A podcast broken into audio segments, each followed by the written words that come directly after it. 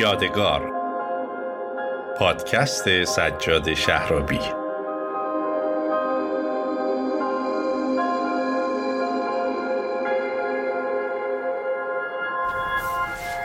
خانم ها آقایان دخترها پسرها سلام به اپیزود هفتم پادکست یادگار. خیلی خوش اومدید.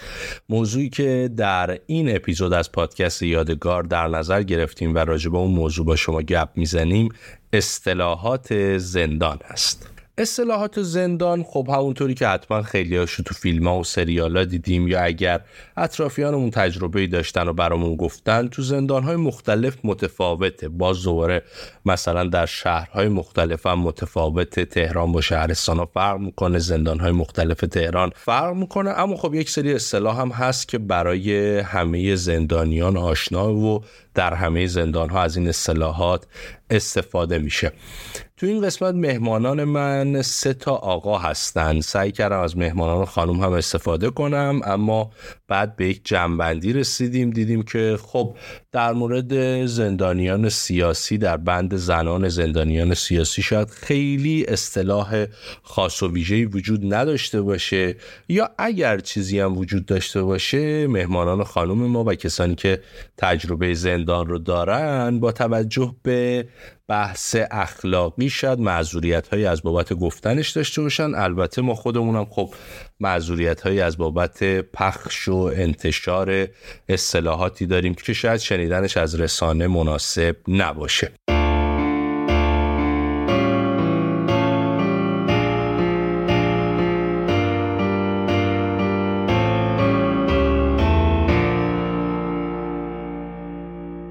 اما بریم سراغ اصطلاحاتی که شاید کمتر شنیده شده. من اصطلاحی که در دوران تجربه کوچیک خودم از زندان اوین و در بند سیاسی شنیدم و برام خیلی جالب بود اصطلاح کف شنبه بود.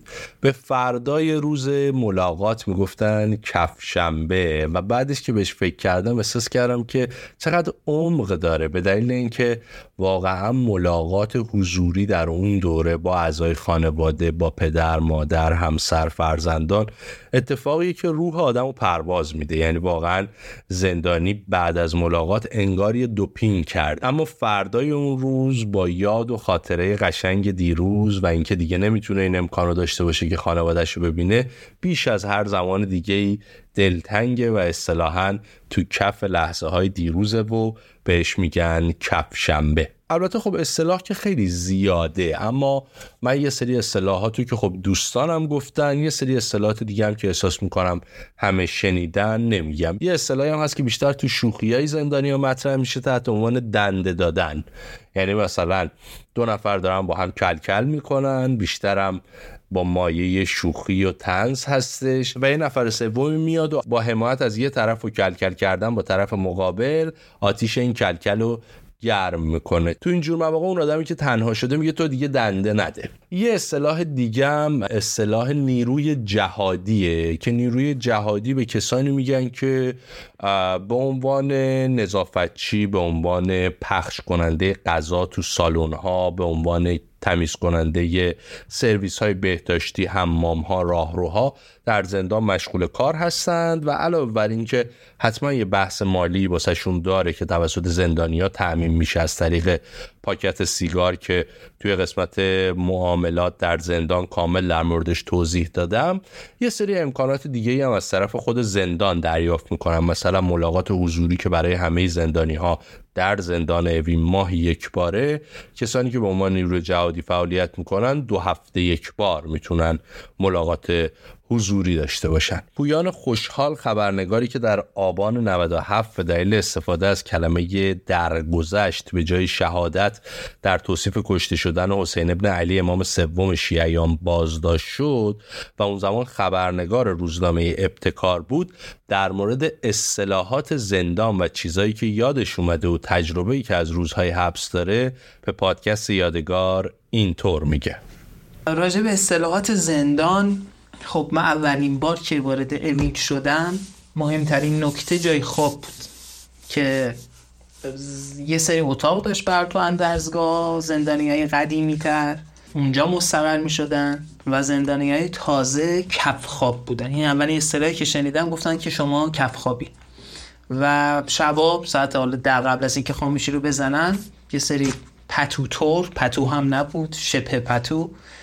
می آوردن و مینداختیم وسط و خب میخوابید این مراتبش هم اینجوری می‌رفت جلو. کسی که یک تایم بیشتر میموند و که زندانی که قدیمی تر بود و آزاد می‌شد و شخص خواب می‌رفت طبقه سوم تخت و از طبقه یعنی طبقه سوم سختتر بودش. بعد هی میگذشت تایم زندانش میومد روی طبقه دوم و در آخر میومد یعنی اگه بیشتر هم میموند میومد زیر پایین ترین طبقه که دیگه رو زمین بود. ولی یه حالتی داشت مثل زاغه. یعنی اسمش گذاشته بودن زاغه.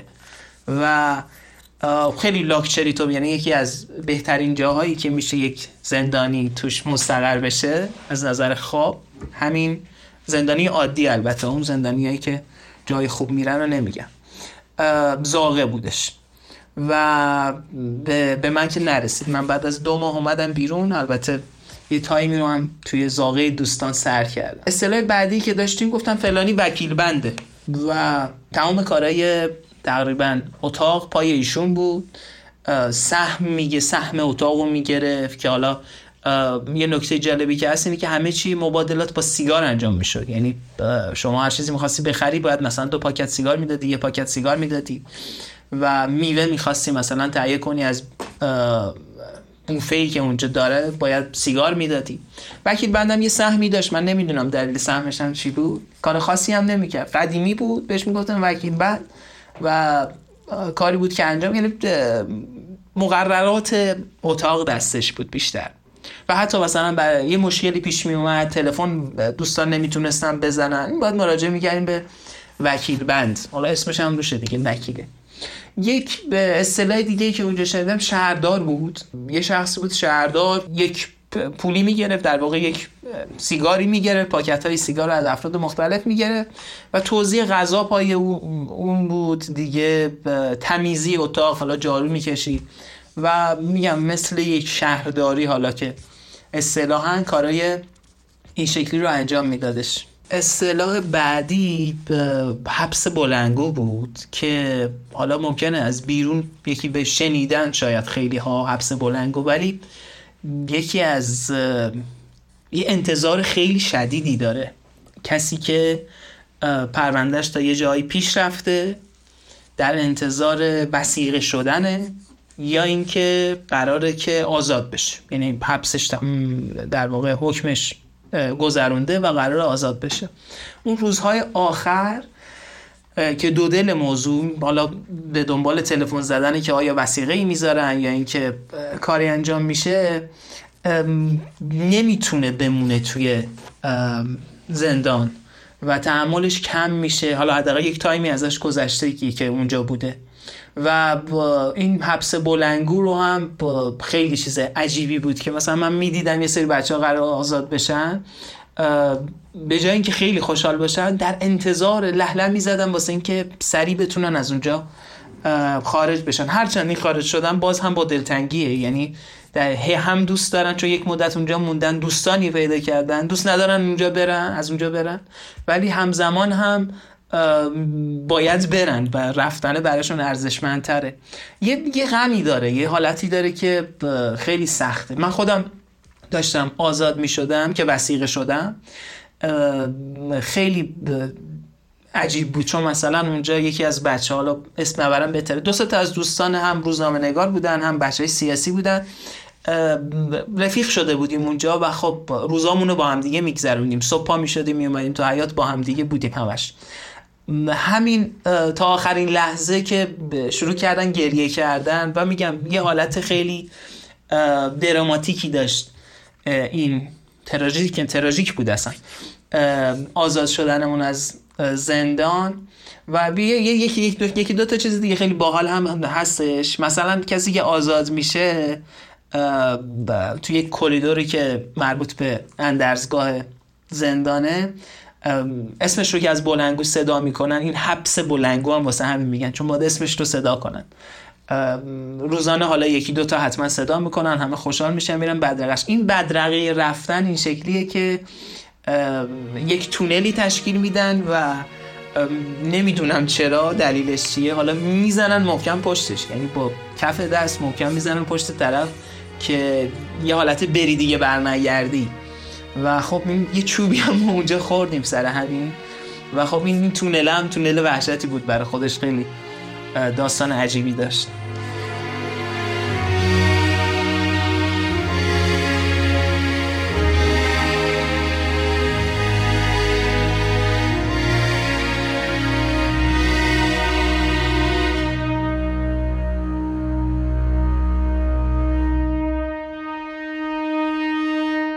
یکی دیگه از اصطلاحاتی که مربوط به زندانه آمار گرفتنه. که روز اول وقتی گفتن دارن میان آمار بگیرن من استرس گرفتم. گفتم آمار چی میان بگیرن؟ چه اتفاقی افتاده؟ اما خب این در زندان مرسومه که یه دفعه صبح که همه خواب بلند میشن تو اتاقا یکی از زندانبانا میاد و تعداد اعضای اتاق شمارش می‌کنه و یادداشت می‌کنه. یه دفعه هم شب بعد غروب آفتاب این اتفاق میفته که اصطلاحا میگن آمار گرفتن.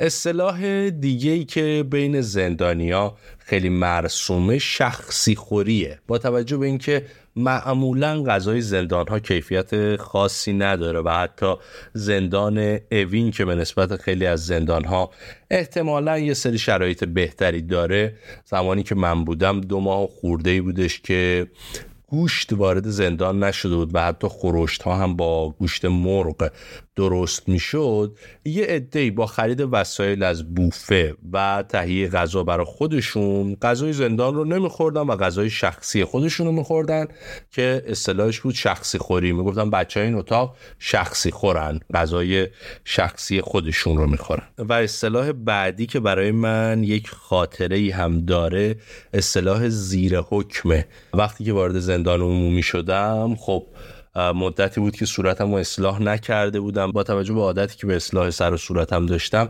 خیلی اذیت بودم. همین که توی سالن یه دونه اتاق دیدم که روش نوشته بود آرایشگاه. خیلی خوشحال شدم و فردا صبح وقت گرفتم و حوالی ظهر بهم وقت داد که برم برای اینکه صورتم رو اصلاح کنم.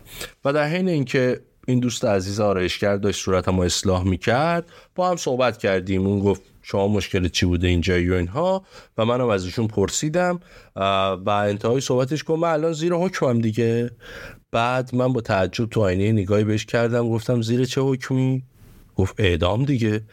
و باور کنید با وجود اینکه شاید بارها این اصطلاح شنیده بودم اما انقدر اون لحظه تمام وجودم لرزید و حالا از یه طرف تمام تلاشم این بود که این دوستمون متوجه نشه که من انقدر تحت تاثیر قرار گرفتم از حکم ایشون و اونجا برای اولین بار متاسفانه با اصطلاح زیر حکم هم آشنا شدم.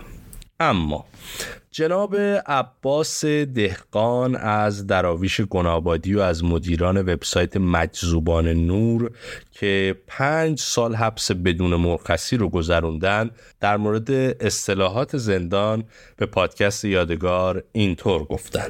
در زندان اصطلاحاتی به کار برده میشه که مختص زندگی در زندان هست و در دنیای بیرون از زندان خیلی کاربردی نداره و احیانا شنیده هم نمیشه. زندانی ها از این اصطلاحات برای بیان یک موقعیت شرح وضعیت یک زندانی توصیف یک شخصیت و یا یک عملی که در حال انجام هست استفاده می‌کنن. یکی از اصطلاحات نفرت انگیزی که در زندان وجود داره اصطلاح چال شدن هست. وقتی که یک زندانی حبس طولانی مدت می‌گیره و یا بدهی سنگین مالی داره که توان باز پرداختش نیست و مشخصا قرار سالهای بسیار زیادی از عمرش در زندان بگذرونه از اصطلاح چار شدن استفاده می‌کنن و در ادبیات زندان میگن که فلانی چال شد یعنی فلانی قرار نیست که آزاد بشه.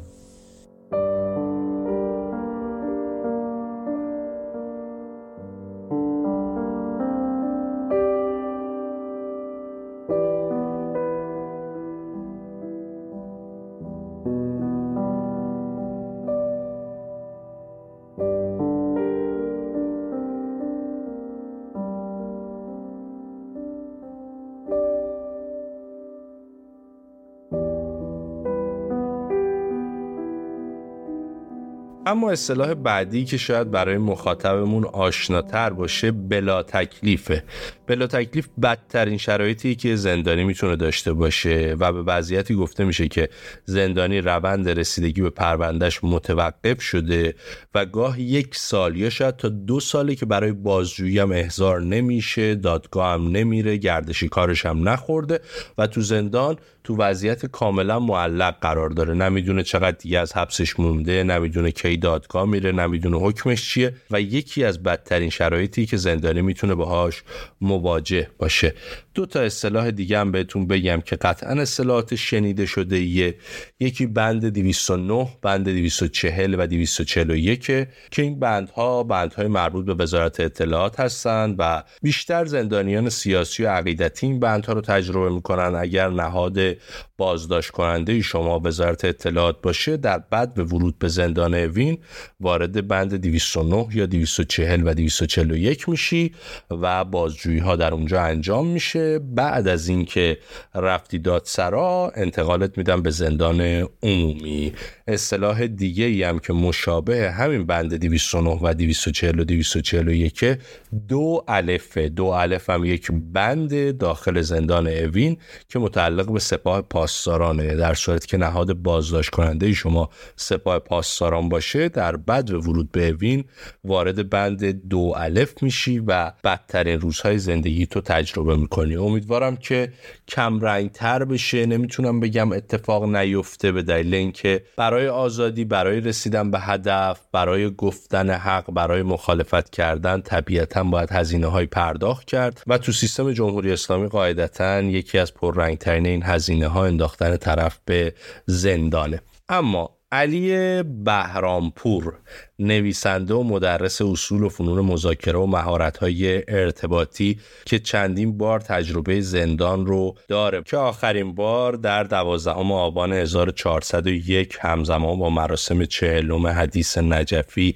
از جانباختگان خیزش انقلابی در اتوبان کرج قزوین بازداشت شد. در مورد اصطلاحاتی که در دوران حبس خودش در زندان شنیده به پادکست یادگار اینطور میگه. یه اصطلاحی که خیلی رایجه تو زندان ها اصطلاح نباشه است. نباشه معمولا وقتیه که حالا مثلا چند تا زندانی دارن یه کاری می‌کنن که خلاف عرفه. حالا اون می‌تونه از سیگار کشیدن قایمکی باشه از صحبت کردن در مورد مثلا یه پلنی باشه یه چیزی باشه که حالا حراستی حالا افسر نگهبانی مسئول زندانی یا کسایی که حالا هست دیگه بالاخره تو هر سالن و هر زندانی کسایی هستن که بقیه شک دارن بهشون که اینا خودیان یا با بقیه یک دست نیستن.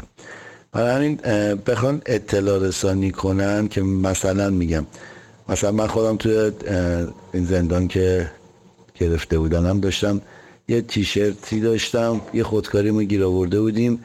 و روش بزرگ زن زندگی آزادی نوشته بودم و اینو خب قایمکی انجام می‌دادم دیگه و اینم زمان بر بود. با خودکار کلا بخوای کلشو بنویسی. و یکی دوتا از بچه ها همیشه حواسشون بود که اگه کسی میومد یه نباشه می‌گفتن دیگه چی داره میاد و از کدوم ور میاد و این چیزا نبود. با یه کلمه باعث می‌شدن که کلا ما این قضیه رو جمع کنیم و لو نره این مسئله. حالا هر مسئله که می‌خواست باشه. یه اصطلاح دیگه که تو زندان استفاده میشه کلمه می‌رسه است. مثلا یه کسی که حالا تعداد سابقه هاش بیشتره یا تعداد مثلا حبسش بیشتره یه کاری می‌خواد بکنه. مثلا پاسما پیش اومده دیگه. بیرون مثلا بین دو نفر یه حرفی باشه یه بحثی باشه. اصلا یه نظری یکی بخواد مثلا یه نفر سومی میاد دخالت می‌کنه پادرمیونی می‌کنه که آقا این کارو بکنه یا نکنی تو زندان به این قضیه میگن مثلا به این می‌رسه مثلا به آقای ایکس می‌رسه این کارو بکنه. مثلا کار درست یا غلط مهم نیست. مهم اینه که اون با توجه به سابقه ای که داره با توجه به اعتباری که داره با توجه به چیزی که توی زندان داره. یعنی یه جوری که انگار که زندان خونه یه اون آدمه. این کلام بهش. بهش میگم مثلا به این می‌رسه. با این قضیه حل می‌کنن قضیه رو تا اینکه بگم مثلا حق با شماست و شما می‌تونی انجام بدی و اینا نیست. اونجا یه می‌رسه میگن و کار تمومه. اگه تو زندان یه کار اشتباهی بکنی یعنی در حد مثلا فول باشه کاره اصلا انتظار نداری از یکی این کارو بکنه تو زندان میگن بابا این کار ندارده اصلا با یک کلمه ندارد خب تو زندان همه چی مخففه دیگه معمولا. اینجوری گفته میشه که مثلا مثلا ندارد واقعا ندارد این کاری که تو کردی یا این تصمیمی که می‌خواستی بگیری یا این اتفاقی که افتاده.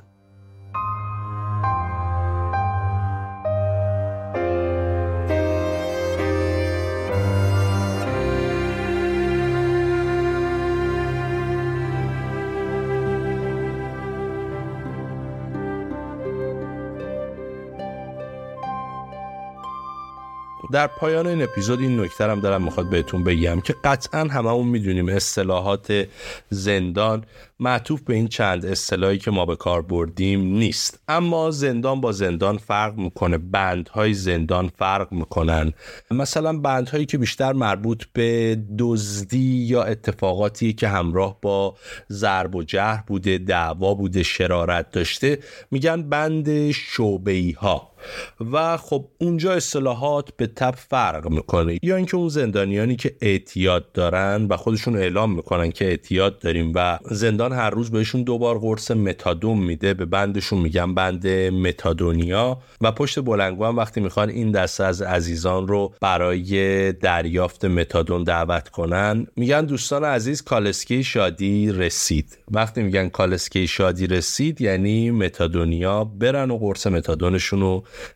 دریافت کنه. اصطلاحات زندان محدود به این اصطلاحاتی که من و دوستانم در این اپیزود گفتیم قطعا نمیشه اما با توجه به اینکه خیلی از اصطلاحات همونطوری که قبلا هم گفتم قابل پخش از رسانه نیست همچنین اصطلاحات جاهای مختلف شهرهای مختلف و بندهای مختلف زندان با هم فرق می‌کنه. طبیعتا امکان دسترسی به تک تک این اصطلاحات وجود نداره و زمانمون هم این اجازه رو بهمون نمیده. اما از شما دعوت می‌کنیم اگر خودتون یا اطرافیانتون تجربه ای از زندان در سر ایران دارین در کامنت های شبکه های اجتماعی اصطلاحاتی رو که در اون ایام شنیدین رو با ما به اشتراک بذارین تا در میون همه تلخی های زندان شاید این اپیزود و اصطلاحات زندان بتونه یه لبخند تلخ رو لب بعضیامون بیاره. تا اپیزود بعدی پادکست یادگار وقت به خیر خدا نگهدار.